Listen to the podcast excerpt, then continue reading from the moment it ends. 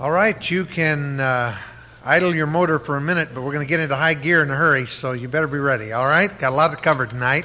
Let's have a word of prayer together. Thank you, Father, for your goodness and provision for us, and we just pray that as we study tonight this very important second appointment, we pray that you will help us to have wisdom and be able to glean from these things that we learn that which will help us in helping to disciple others to Jesus Christ, who is our teacher and our master and our Lord. We pray right now that you will just give us alert minds in the study of your word tonight, and we'll praise you in Christ's name. Amen. Louis coming, uh, and uh, we would just like to take just a minute here at the beginning of our study. And if you're visiting with us tonight, if you would just wave Louis down, just hold your hand up and uh, indicate that you are a visitor. Uh, he has something he wants to hand to you, and uh, that would be a real helpful uh, thing to you. Tell us a little, tell you a little bit about the ministry that we share together, and uh, I think you'd find it of some interest. It's always good to have people visiting with us, and uh, so if you want one of these packets, just wave Louis down there, and we'll see to it you get one. Um, let me uh, uh, make mention of the fact that you've got quite a stack of notes that you picked up tonight.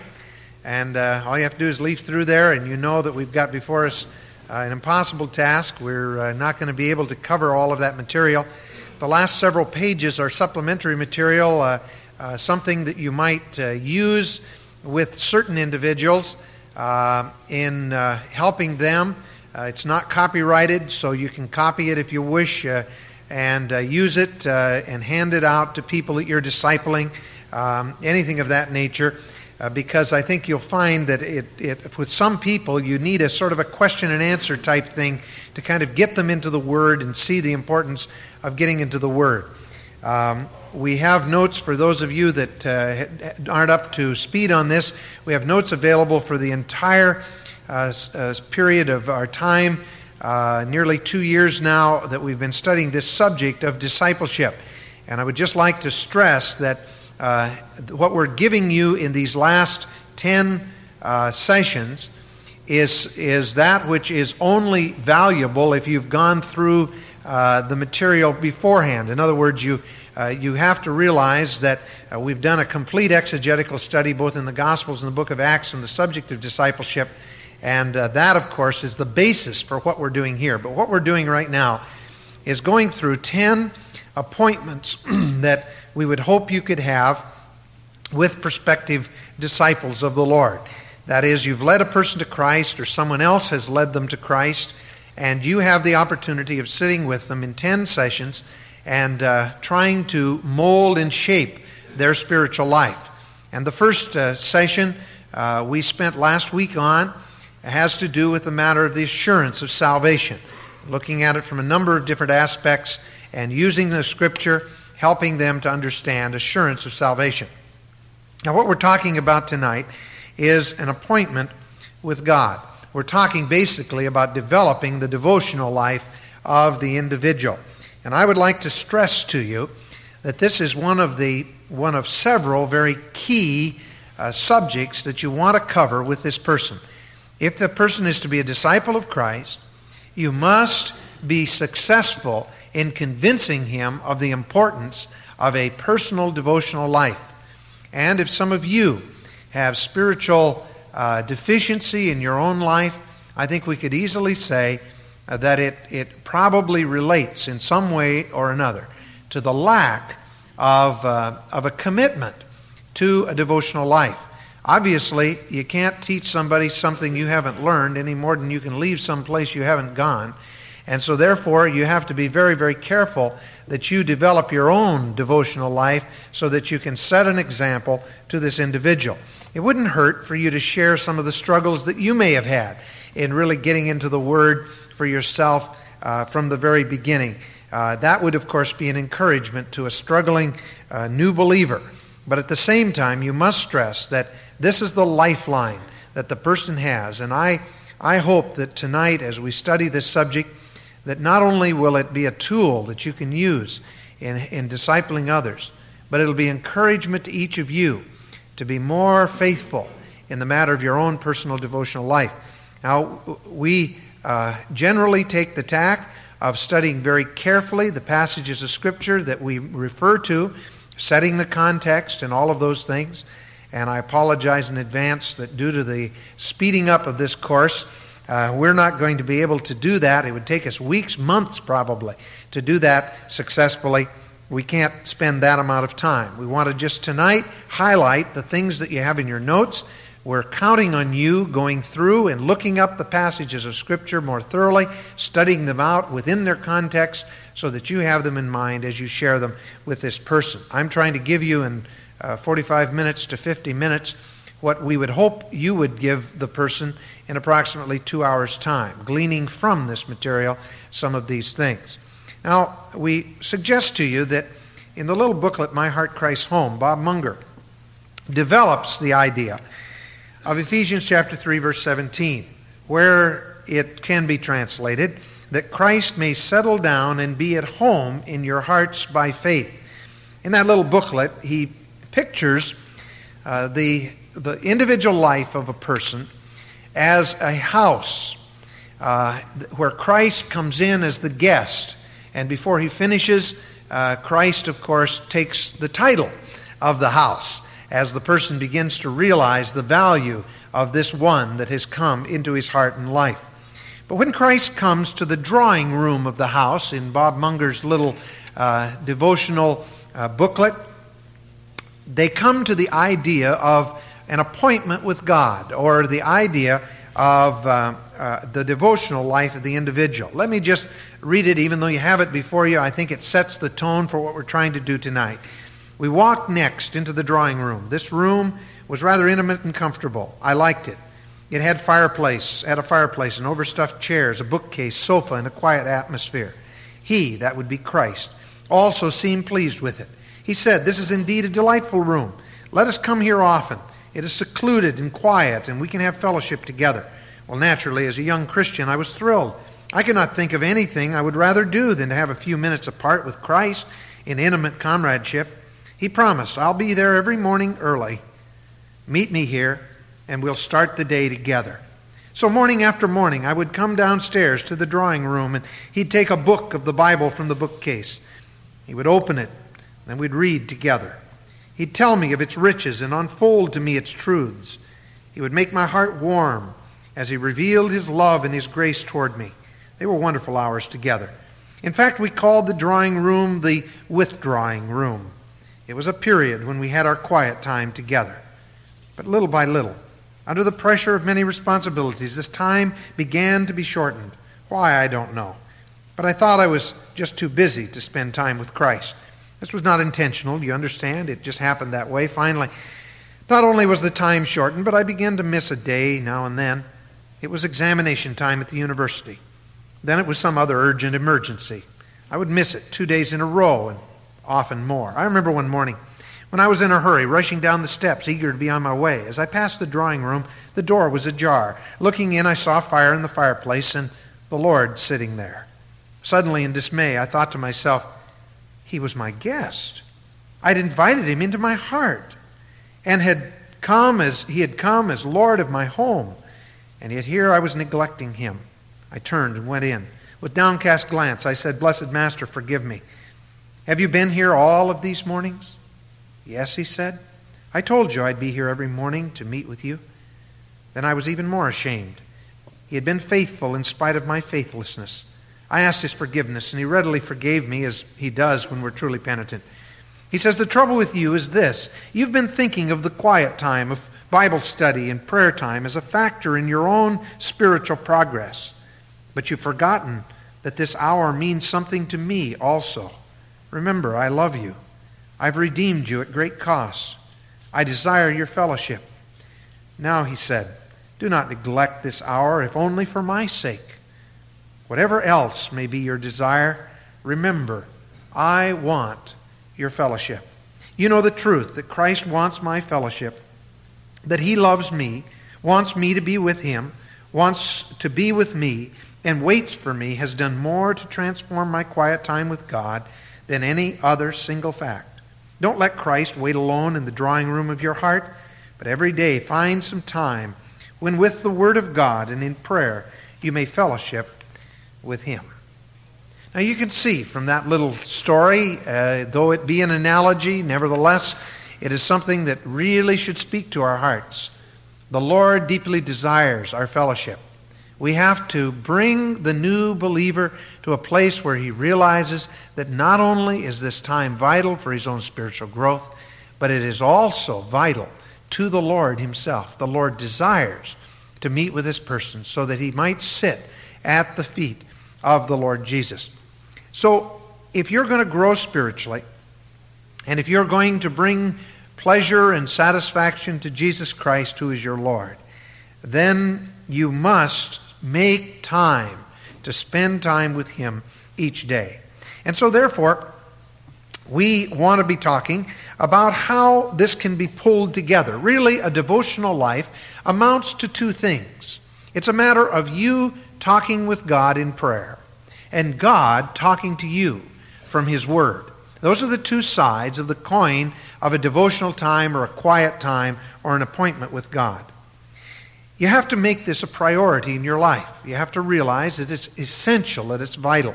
Frederick Franson, the founder of Scandinavian Alliance Mission, uh, used to uh, lay stress on four C's constant, conscious, and contagious communion with Christ.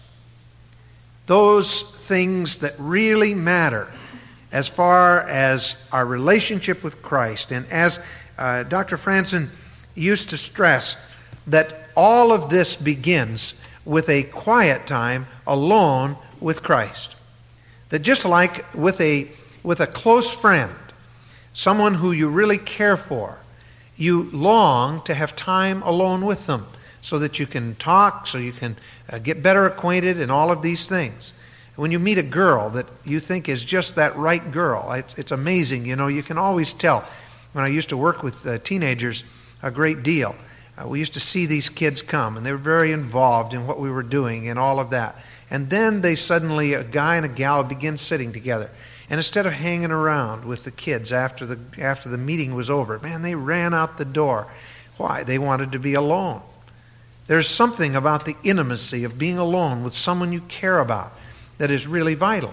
But you see, somehow we lose the concept of that as we think in terms of our fellowship with Jesus Christ.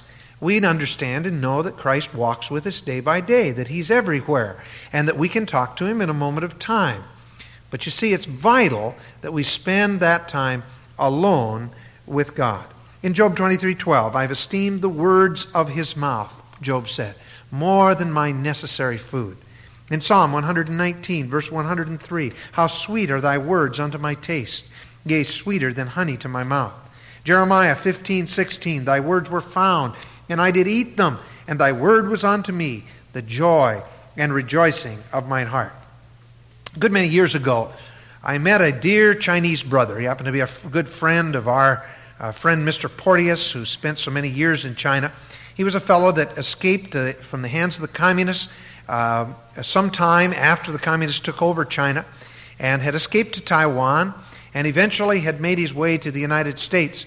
And uh, in the process of things, he, he had developed a Bible teaching ministry. And uh, from the time that he accepted Christ as Savior, when he was first challenged to get into the Word for himself, he made a policy or a little agreement with God. What he called it, no Bible, no breakfast. A very simple thing. Now, that in itself may not be any problem, especially if you're a person like me who seldom eats breakfast. But his policy went beyond breakfast. The point was that he never would eat one bite of food until he had spent an hour with the Word and with God. And he said that there were times where interruptions kept coming, but he said his stomach was also always a faithful reminder that he had forgotten his devotions for that day. Because he refused to eat. No food would pass his lips. Now, you may say that's legalistic, but as far as he was concerned, it was a matter of joy because he felt that he needed, he, was, he, said, he said, I'm just too lazy apart from the, the, the pressure of a, something of this kind. And it would be very easy for me to go days without realizing how starved spiritually I was becoming. And so he just made a commitment that until he had spent an hour in the Word, he would not eat. And he said that there actually were times where he would miss a whole day and he'd be so hungry as he was thinking about going to bed. It was eh, earlier in his career. He, he, it cured him of that, you know, after a few days where he hadn't eaten at all. And he got cured in a hurry and he began his day each day with the Lord. But he would think to himself, My, I'm tired. I want to go to bed, but I'm hungry. I'm terribly starved. And he would think, Oh, my, but if I, I have to spend an hour. And so he'd go to bed figuring, well, I'll make up for it the next morning. And then he'd realize, oh my goodness, you know, here I am. And I haven't, I, I, I have, I, I'm really going to have to make up for tomorrow before I can eat yesterday's meal. And, you know, I get behind that way. And he said it totally cured him of putting off his quiet time. And I remember one time that we, we had him speak at an early morning breakfast, and uh, it was a six o'clock breakfast time. And uh, I knew about this habit that he had. And sure enough, that man had been up at 4 o'clock in the morning, praying, spending time in the Word, so that he would be prepared for the day. No Bible, no breakfast. Now, you may want to use, if you can dream up some little gimmick like that to kind of help you and help others that you are helping, but no Bible, no breakfast was his policy, and the result was that he had that faithful reminder. Remember in 2 Timothy 3 16 and 17 that all scriptures God breathed, and all Scripture is profitable for doctrine, for reproof, for correction, for instruction in righteousness, that the man of God might be mature, fully equipped for every good work. When I was just a boy, my father uh, made me sit down because I had pretended I was, I pulled one of these shenanigans, you know, I pretended I was sick, and then as soon as it was too late to go to school, then I suddenly got well. And I remember Dad sat me down by the little oil burner that we had in our living room, and he said, Son, you're going to sit here until you learn 2 Timothy 2.15.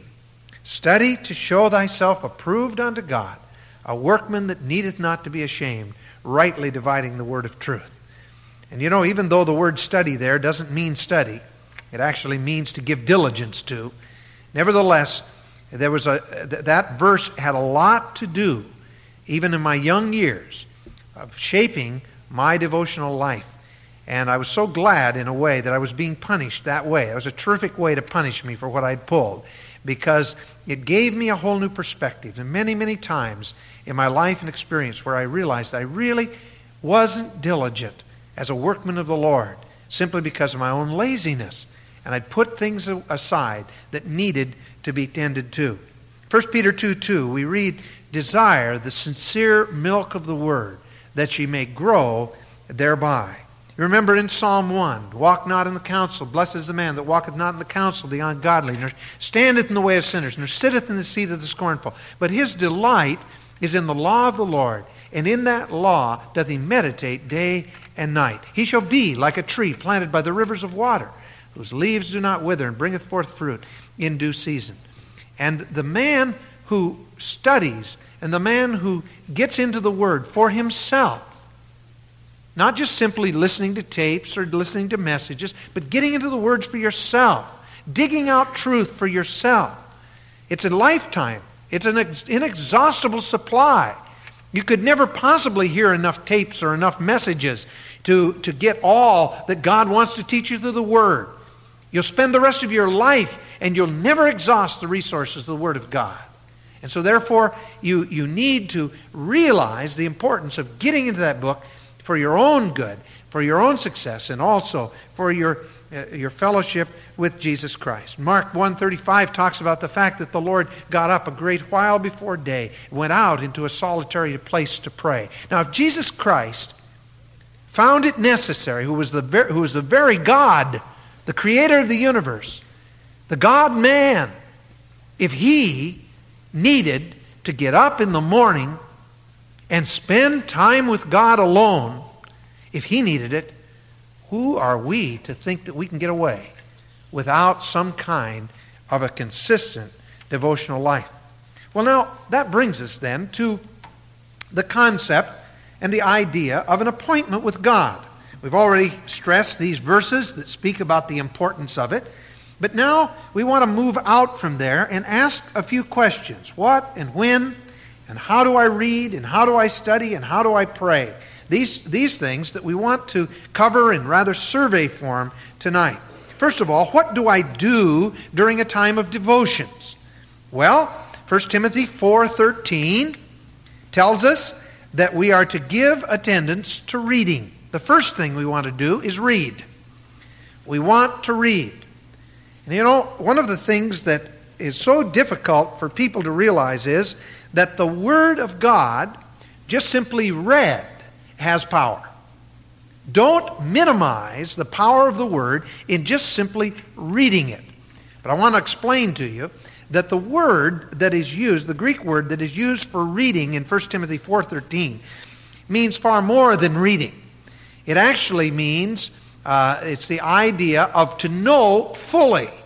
It involves reading, but it also involves going beyond reading and really trying to uh, find the meaning and understand the meaning of the text. And so both those thoughts are contained in the idea of reading.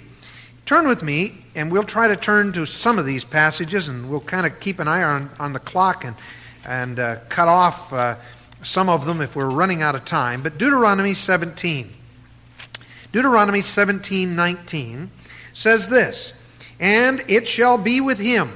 And that is the word of God, the book which is before the priests, the Levites. It shall be with him, and he shall read therein all the days of his life. Why? That he may learn to fear the Lord his God, to keep all his words of this law and these statutes to do them, that his heart not be lifted up above his brethren, that he turn not aside from the commandment to the right hand or to the left, in the end that he may prolong his days in the kingdom, he and his children in the midst of Israel. Now, this, of course, is speaking of a leader. But realize the fact that all of us have leadership problems. We all have our leaders in one way or another. This is, of course, the formula for the king, the leader in the nation. And, of course, we would have a whole different situation if leaders, world leaders, would abide by the Word of God and read it even today. But now look over at Isaiah chapter 34.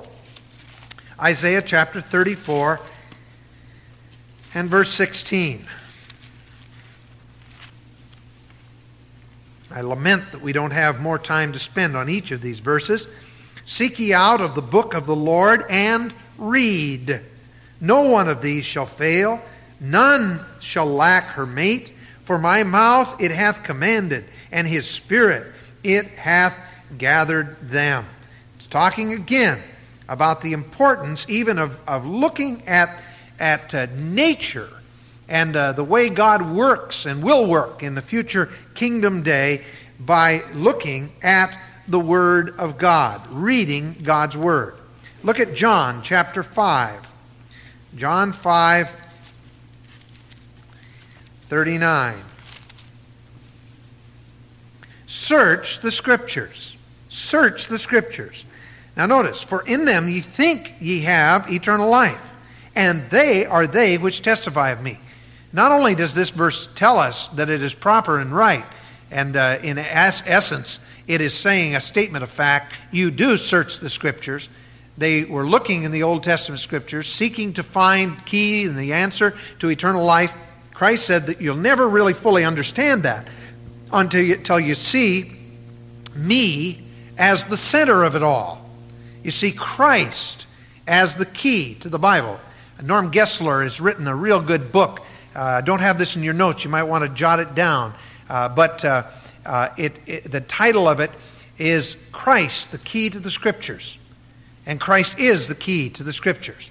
But we need to understand the idea of looking for the Lord Jesus Christ in the Word of God as we read it. So the first thing is you read it. The second thing is that you want to study. Again, 1 Timothy 4:13, give attendance to exhortation, not only to reading, but give uh, uh, give attendance to exhortation, encouragement, comfort, and to doctrine. Again, 2 Timothy 2.15, study to show thyself approved unto God, a workman that needeth not, not be ashamed, rightly dividing the word of truth. Look over at Acts 17. Acts chapter 17 and verse 11. It says this These were more noble than those in Thessalonica, the people at Berea now. They were more noble, that is, they were more uh, well born or more, more uh, noble minded than those in Thessalonica. In that, they received the word with all readiness, or literally in the Greek, eagerness of mind. And what? They searched the scriptures. The word is anakrino, which means a careful, exact research. They studied the thing out.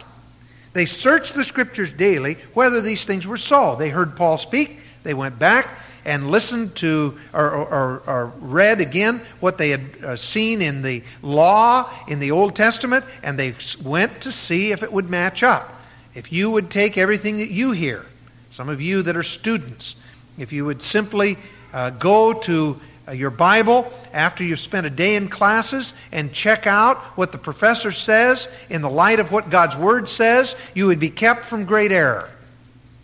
Because there are a great many people who simply pour out human uh, rationalism and uh, the humanistic concepts, and uh, they're contrary to the Word of God. See, these people, when they even heard a sermon, and the best preacher of their day, the Apostle Paul, they went home to search the Scriptures, see if they be so.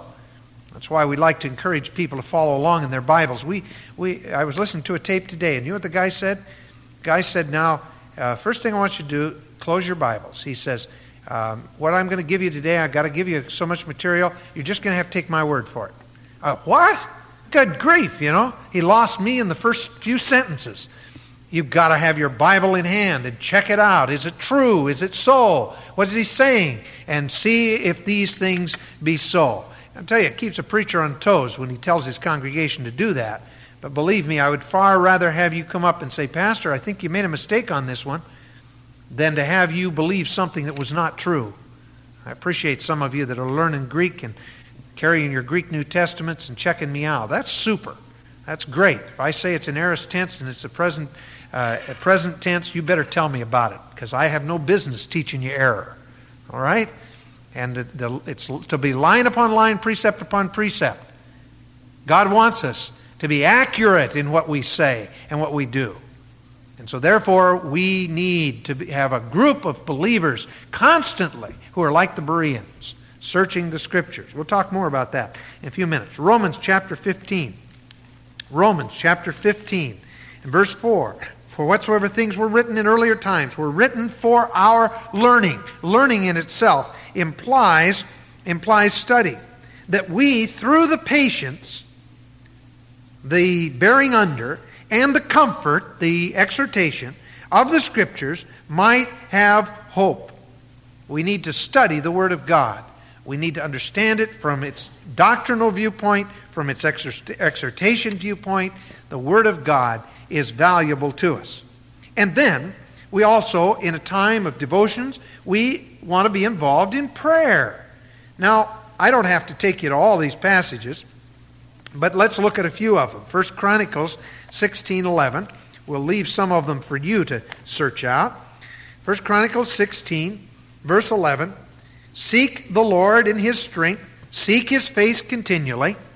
Matthew 7 7, ask and you shall receive, seek and you shall find, knock and shall be opened unto you. Luke 18 1, uh, again talking about beseeching the Lord and, and uh, prayer. Of course, 1 Thessalonians 5 17, pray without ceasing. Uh, 1 Timothy 2 8, I would that men everywhere would, would pray, uh, pray for the leaders and pray for the king and pray for uh, all of these things. Tremendous prayer list there. We're to pray. Now, these are things that are necessary for the believer, and they really make up this that we, we call an appointment with God. Let me say something right here. You know, people say, well, I really don't, I really don't think that, uh, that I could spend much time in prayer. All you need is a little bit of fuel for your prayer. And what's really marvelous, you know, you all have, most of you have a copy of the church directory. And I just want to suggest to you that if you run out of topics for prayer, first of all, don't forget to pray for your pastor daily. Believe me, he needs it. But also, you can go right through and begin to pray for the congregation by name and get familiar. You can pray with your eyes open, that's no problem. God's not embarrassed. you just go ahead and look at that picture, and as you're looking at that face, you pray for that individual. Now, you may not know anything about them, but you see, it'll do two things. It'll not only help you recognize them next time, oh, hey, I, I remember you. I've been praying for you. Because your name's in the directory, your picture's in the directory, and I, I, I don't know who you are, but I didn't know who you are, what you, what you do, or anything like that, but I've been praying for you. Oh, what an encouragement that is. But it also spices up your devotional life. It's tremendous to just be praying one for another. Scripture commands us to do that. That's one of the things we'll be studying in our Sunday night series when we are able to get to it. Pray. Okay? Now, the, the, the idea of reading and studying prayer, we'll be talking more about that on this lower level. But first of all, let's talk about when. When do I do this? Now, I want to say to you right here at this point any time at all is when to do it. But do it. In other words, not everybody has the same schedule. And there's some people who, who because somebody told them they got to get up early in the morning and have devotions, that really is probably the best time. They drag themselves out at 4 o'clock in the morning and they sleep through their devotions and they wonder, good night, this is futile. Now, there's just some people that are that way. And uh, if you do it consistently, you'll probably find that getting up at that earlier hour becomes a habit and you won't feel as sleepy after you work at it a while. But uh, that being put aside, let's suppose that's not convenient for you. Most scriptures that talk about a quiet time with the Lord talk about the early morning.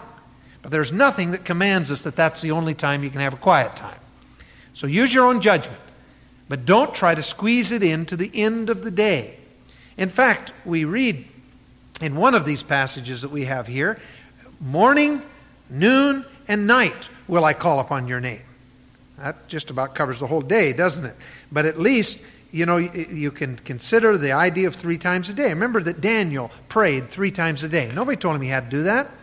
He just spent time in prayer three times a day. He probably picked that up from the psalm that talked about morning, noon, and night, I will call upon your name, and so on.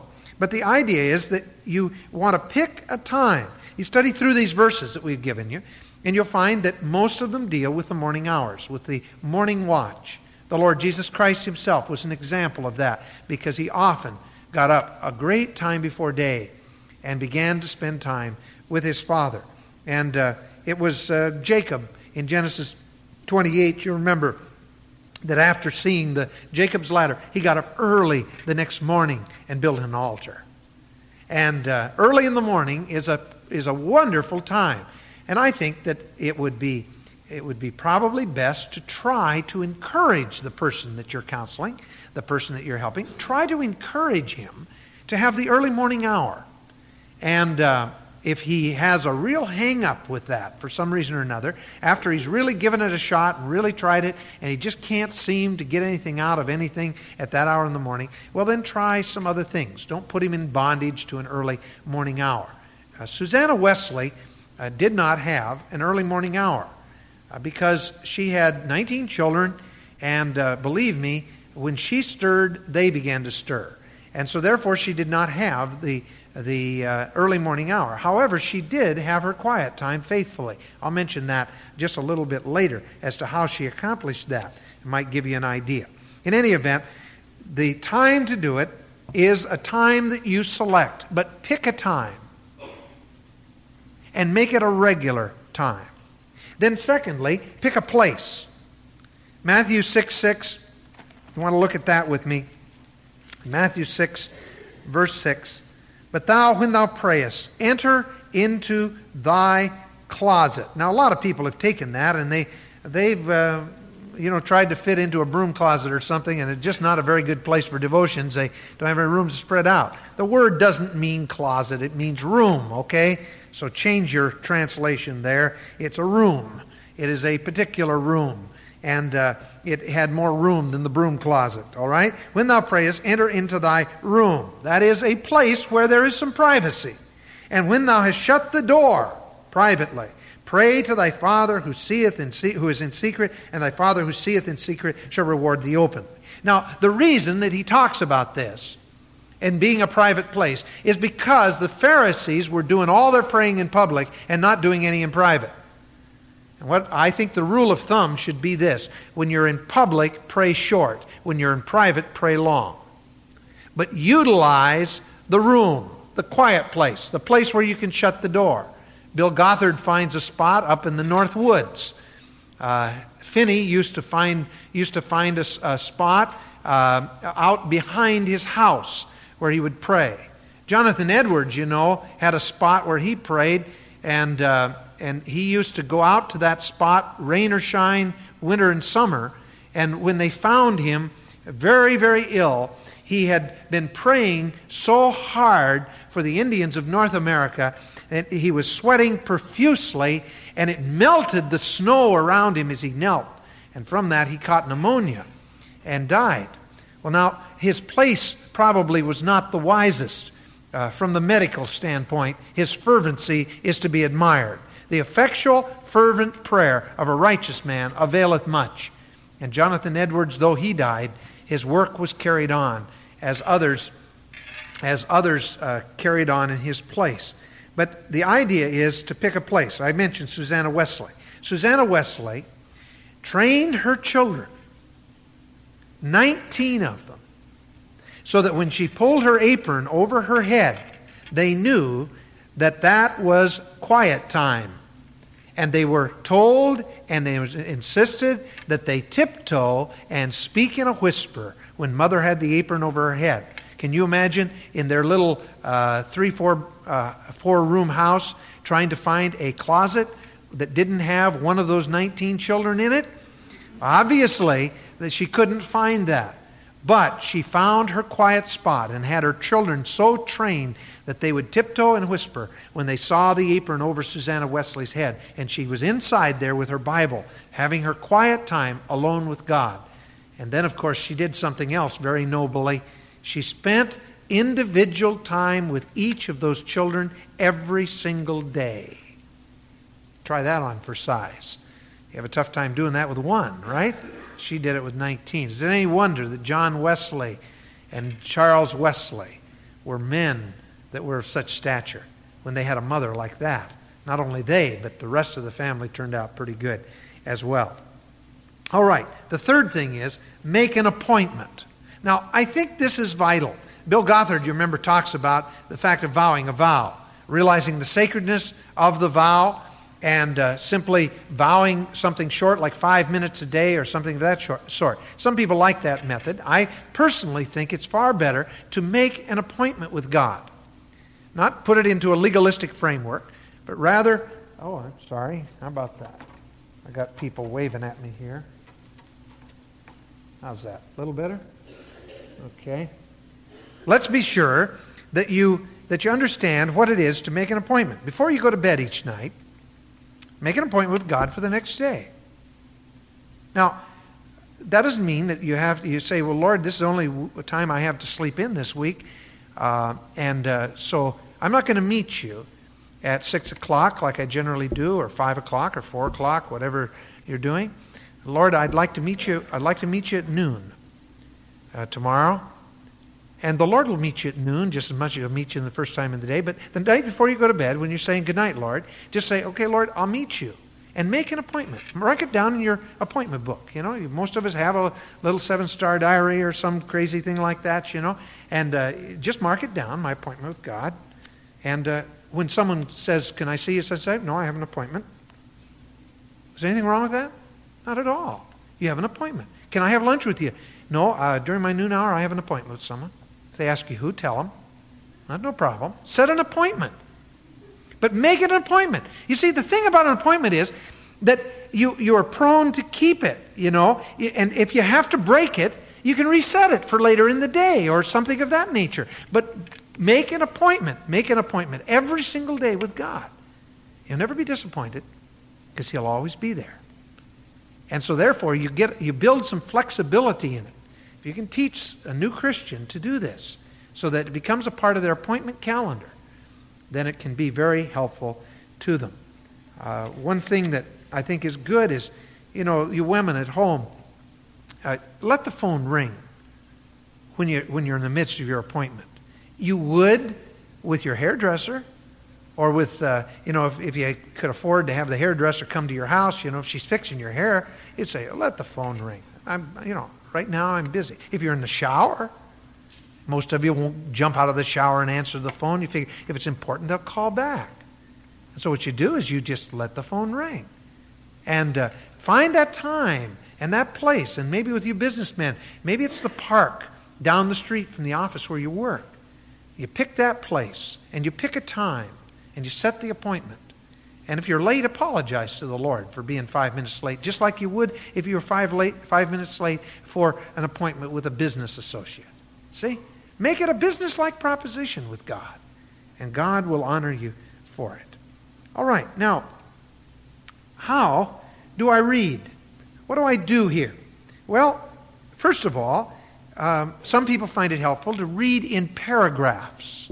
If you happen to use the New International Version or the Phillips translation, which is not a translation at all, it's a paraphrase, but if you happen to use that for some of your time, both of those are written in paragraphs. Also, the old American Standard, not the New American Standard, but the old American Standard Bible, is also written in paragraphs. Some other Bibles have paragraphs marked, but it's not written in paragraph form. But you can read it paragraph by paragraph, perhaps just a paragraph a day, and then studying it a little, meditating on it, searching it out a bit. Uh, another way you can do it is a chapter. Um, if, you, if not a whole chapter, at least so many verses a day. Uh, don't, though, get into the habit of reading so much that you fail to listen as you read. You're not trying to get into the Guinness Book of World Records as to how much of the Bible you can read in the first month. It is a matter that the Bible is a, is a book, and particularly some books, you can only take so much. You, you have to take a bite sized chunk, and so you want to read it and reread it. One of the things that I did that was very helpful to me uh, back in my high school days was I would read a chapter, reading through the Bible, I would read a chapter in the morning, and I read a chapter at night. One, uh, in the morning from the Old Testament, in the evening from the New Testament. But I purposed not to leave any chapter until I had discovered some truth that I could apply to my life. So I would take, you know, uh, uh, the, that's where I discovered, incidentally, all of those goodies over there in the begats. You know, where where uh, uh, this person begat that person, the other person begat the other person. I really got stuck when I got over there because I thought, well, what in the world can I ever get out of this? And that's when I began my exploration of the study of names and the meaning of names and their correlation and the way their names fit into the history of the nation. And uh, wow, it gets exciting. So, you know, that's something like that you can do. But I purposed that I would, I would find something I could mark with a date in each chapter of the Bible. I went through the entire Bible that year doing that, marking carefully every, everything there. That Bible that I used for that, I left on a bus in Chicago a number of years later. And oh, I'll tell you, it was one of the biggest losses that I, that I ever had because it was such a treasure to me working my way through that in, in my high school years and finding something in every chapter of the Bible that I could claim as mine. And then I was going back and going over it again, and I was going to find something different. Uh, we'll talk about uh, that business in just a second here. Got, uh, I'm going to get ahead of myself if I say too much about that at this point. Okay? Don't try to set a record, but read something each day and try to find something for your own heart. And then uh, uh, reading a book. Now, again, the idea of setting uh, uh, an enti- the idea of reading an entire book in a prescribed amount of time has value. I think it's better to stop and meditate and study out something for you, but just reading it like you would a book. In fact, I would suggest to you that before you ever study a single book of, uh, of, of, the Bible, like you're going to study the book of Ephesians, and I can just testify that this is what I did before I started studying the book of Ephesians, was I read it at a sitting every single day for about a month and a half before I started studying it. In other words, I'd sit down, I'd read through the book of Ephesians, and I'd go about my way. And I come back the next day, I read through the book of Ephesians, the beginning of my devotions each day. That's what I did. Read the book of Ephesians. Saturated myself for a month and a half with the book of Ephesians. So that by that time, see, I had read it 45 times at least. And then I started studying it. I started reading it in the Greek from there. and uh, studying it out and doing exegesis on it and all of the rest. And so, what I have in my mind is I'm preaching through Ephesians. I have the overall picture, the, the scope of the book constantly in my mind. It's, it's set in there. And when I read, when I read like verse Sunday, uh, where we're talking about the redemption, immediately I think chapter 2, verse 1. There it talks about redemption further, and, and so on. And you go, you, you just got the whole picture, the big picture in your mind. That's the value of reading a book at a sitting. And that's another way that you can use that time well. And then I didn't put it up here, and I don't know whether it got in your notes or not, but I, another way you can do it is read it by topics. And one of the neat, one of the neat, neat books that you want to have in your library is The Treasury of Scriptural Knowledge by R.A. Torrey. Let me tell you about, oh man, I tell you, time flies. This is terrible. This is awful.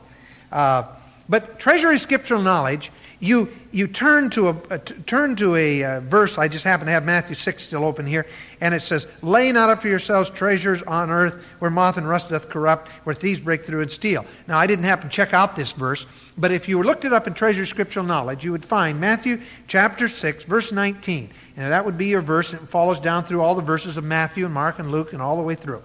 And then, what it'll say is it would say, Lay. And they'll have four or five scripture references on the subject of lay. And so you look those up. Well, everywhere you go, you'll find one over in Genesis, and another one in, in uh, Deuteronomy, and another one in uh, the Psalms. And, uh, and in each one of those verses it says lay. And there's three or four more verses. And you can study that subject right through the scriptures, finding all kinds of things.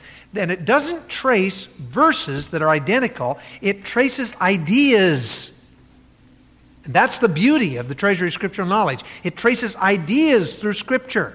Idea of redemption, even though the word redemption might not be there.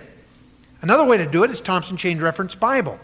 Now, for a study Bible, that's a terrific Bible to have because of the emphasis on topics and helps you trace through various topics from Scripture. I use my Thompson Chain Reference Bible all the time simply because it's a very quick reference to finding a lot of verses on a particular subject. And if you want the verses, I don't always use all of the verses that they list. I often find others that they didn't list. But nevertheless, I refer to it because many times I'll find a little verse that I just had never noticed before, something tucked away in First Chronicles there, you know, and uh, and you suddenly find a great treasure uh, in that passage of Scripture. So that is how you can read. Now, another. Uh, another thing we want to ask is how do I study? How do you study? Three things observation, interpretation, application. That's the easiest way for someone to learn how to begin to study the Word of God. Observation is easy, just simply the newspaper questions that you learn in your first composition class who, what, when, why, where. There you are. Every reporter that goes out and uh, reports on the news simply has a bag full of questions who, what, when, why, and where. That's it. That's all he does. And you check any newspaper story, and that is what they're doing. That's the whole basis for reporting. It is a terrific basis for the studying of the Word of God. When you walk into Dr. Howard Hendricks' class at Dallas Seminary on preliminary Bible study methods, he tells his students go home and find 25 observations from Acts chapter 1, verse 8. And you shall receive power after the Holy Spirit has come upon you, and you shall be witnesses unto me in Jerusalem and Judea and Samaria and the uttermost parts of the earth. All right? 25 observations. The guys go home and they scratch and they scramble. They find one, and then they find two, and they find three, and they 25? And they go back over it and back over it, and they finally come up with 25 observations. Oh. Come back to class the next day, and Hendricks says to them, Now, your assignment for tomorrow is go find 25 more. Ah, you got to be kidding me. 25 more? That makes 50 in all? If I remember right, the best that anybody has ever done on Acts 1 8, as far as uh, Howie's records are concerned, is 196 observations from Acts 1 8. Now you go home and try to find 25. Okay? But I want to tell you something. If you take Acts 1 8 and carefully analyze it, looking at it, what does it say? Who's it talking about? You're not talking about now primarily context. You're talking about in that verse, whatever you can gather. In the second 25, I think he lets them conclude the context, at least in reference to the context. But you pick that thing apart. And ye, he, there's an observation. This is speaking to, to individuals. Ye shall receive. What does it mean to receive? You go on and on and on. It's amazing when you apply these questions, just asking the questions who, what, when, where, and why. Amazing what you can get out of a text. There's a verse in Nehemiah that uh, uh, one of the assignments is to go home and find 50 observations in that verse in the book of Nehemiah. It's just a little dinky verse, it's tremendous. You bombard the text with questions. That's the key to it. You ask him, ask questions. Now, mind you, he's going to ask questions he can't answer. And he's going to be asking you those questions because you're trying to help him. All right? So that's observation. That's what it is. Next, interpretation. Here's where you begin to use translations. You can use commentaries. You can use word studies, like Vine's Expository Dictionary and New Testament Words. And you should encourage him to purchase that. That's, if he has a Bible, that's the second book he should buy after the Bible, is, is Vines. Get him one. Buy him one. Spend the money on him. It wouldn't hurt a bit. But for goodness sakes, make sure he's got one so he can begin to do word studies. That has to do with interpretation, going beyond just the observation stays into interpretation. And then application. Now, Jim Wright, a friend of mine, uh, developed this concept. It's being used by all kinds of people. InterVarsity uses it, Navigators uses it. Uh, and Jim was with Navigators for a while, and so they picked it up from him. But he was originally with Youth for Christ and pr- devised this method of, of bringing out of a text application. It's simply this look for a promise to claim, or a command to obey, or a warning to heed, or a prayer to echo, or a path to walk, or an example to follow. And you can find those things in the text. So read through and then just see if you can mark that. In fact, it wouldn't hurt to teach them to mark those things in the margin of their Bible. Just mark down PC, promise to claim. CO, command to obey. And just mark those down. Then they have a record of what they found in the text. And when they go back over it, they can find other things. These are things that bring us to the point of real application in our own lives. And so that is how they can study. Now, that's only a scratching surface, obviously but it does give you a beginning at least. Now, how do I pray? Well, one thing they need to know is that prayer is talking to God as you would to a father who has infinite resources at his disposal. And I suggest to you that you begin now with a prayer log. Do it yourself. And then, then after you do this, then teach them how to do it. If you know how, then you can you can uh, do it very adequately. Mark down in columns your prayer list. Put down the date. Put down what you requested from God. Now, be careful of your requests because we are to pray in accordance with God's will. Praying in accordance with God's will is praying in accordance with God's word. So put here a promise that you claim at the time that you pray. That way you're hanging your faith upon God's Word. Then mark down the date when the thing is answered and give God time to work. Don't, ex- don't say the next day, well, he didn't answer, so you mark it off. No, you pray persistently. In fact, I often will suggest to people, I didn't happen to put it on here, but I'll suggest to them that they mark down each time they pray about this particular request. You know why? People come to me and they'll say, uh, Well, Pastor, you know, I've been praying earnestly for a year for a life partner, and God hasn't supplied yet. You know, where what's God doing? And I'll say, Well, really? How many times in this year did you really pray that way? Well, I can think of at least once. You know? Remember, we're to importune God in prayer. And I don't think we know how to importune God. God doesn't, importuning God is not just saying, Lord, I need $10 and then saying, well, you know, I guess the Lord didn't want me to have the $10 because sure didn't come. No, you say, Lord, I need that $10. You know I need that $10. I have a claim that, that you will supply all my need according to your riches and glory by Christ Jesus. Lord, I have this need. This need can only be relieved, as I see it, by $10. And I need this. And then you pray again and you pray again and you keep marking down how many times you prayed, the frequency of your prayers. You might be surprised at how seldom you really have asked God. You certainly have not importuned Him. But this is, this is a way to keep a prayer log. Some people call it a prayer list. I prefer the words a prayer log. And uh, it is a prayer list, but it is a prayer log. It's keeping track of that which God brings and blesses into your life.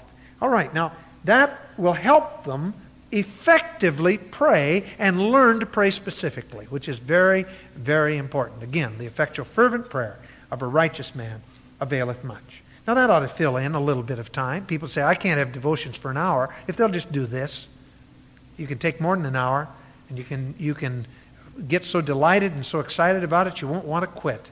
And you can hardly wait for your appointment with God the next day. I think that you'll find that the new believer will probably, at first at least, be diligent. But if you teach him to utilize all of these methods, then you will find that he will maintain that diligence. I'm right now in the process of reading the book by Jim Elliot, or, or I should say the, the, the, the, the uh, journal of Jim Elliot, which now has been put in print by his wife. Uh, Jim, of course, was killed by the Auca Indians uh, in um, Ecuador, and uh, only recently his wife has published his journals. And what it was was Stephen Olford one day, uh, and I've heard this message by Stephen Olford, it's really a winner. He challenged a young group of students at Wheaton College to begin keeping a journal of their experience with God, keeping a notebook and a journal of the various things that they learned from Scriptures. In other words, they took and made a notebook out of observing, interpreting, and uh, applying Scripture. And Jim Elliot just simply wrote down a little thought that he gained from a particular passage of Scripture each day. And this was preserved. And after he died, you know, this has been kept uh, close to his wife's heart. And she finally has published it now. And boy, to just walk with Jim Elliot. You know, he that be wise will walk with wise men. And he was certainly a wise man. He had tremendous insight into the Word of God. Began this his junior year of college and continued it in years to come and you have really a history of, from his junior year of college right to the time just a few days before his death when that journal uh, that journal ceased because his life ceased but you see we need to learn to have some kind of a means to maintain this interest in the word of god as far as an assignment at, after this session is concerned, of course, the major assignment is to get them to start having appointments with God. Again, you might want to give them some scripture verses to memorize, and then encourage them uh, to select some of their own to memorize from some of the things that they're reading. And then, again, assign some more reading. Uh, you've already assigned, we talked about it last week, assigned getting them started in 1 John and in the Gospel of John. And now uh, you can share with them, okay, now uh, I, would like you to read that second, the, the second uh, uh, chapter uh, five verses a day or whatever, and, uh, but also select some other passages that you would like to read where you can begin to study some of those things.